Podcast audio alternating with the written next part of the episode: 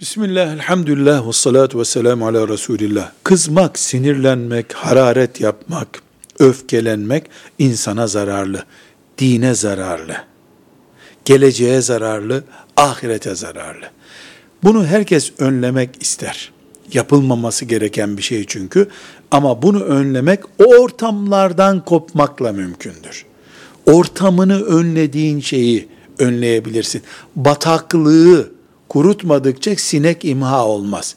İkincisi, sinirlenen insanlar sinirlendiğinde Euzu billahi mineşşeytanirracim demesini bilmelidirler. Ortamı değiştirmelidirler. Evde sinirlenen balkona çıkmalı veya sokağa çıkıp parka çıkıp bir tur atıp gelmelidir.